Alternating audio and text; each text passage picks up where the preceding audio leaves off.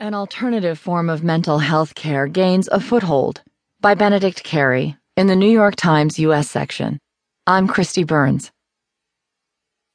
Some of the voices inside Caroline White's head have been a lifelong comfort, as protective as a favorite aunt. It was the others. You're nothing. They're out to get you, to kill you. That led her down a rabbit hole of failed treatments and over a decade of hospitalizations, therapy, and medications.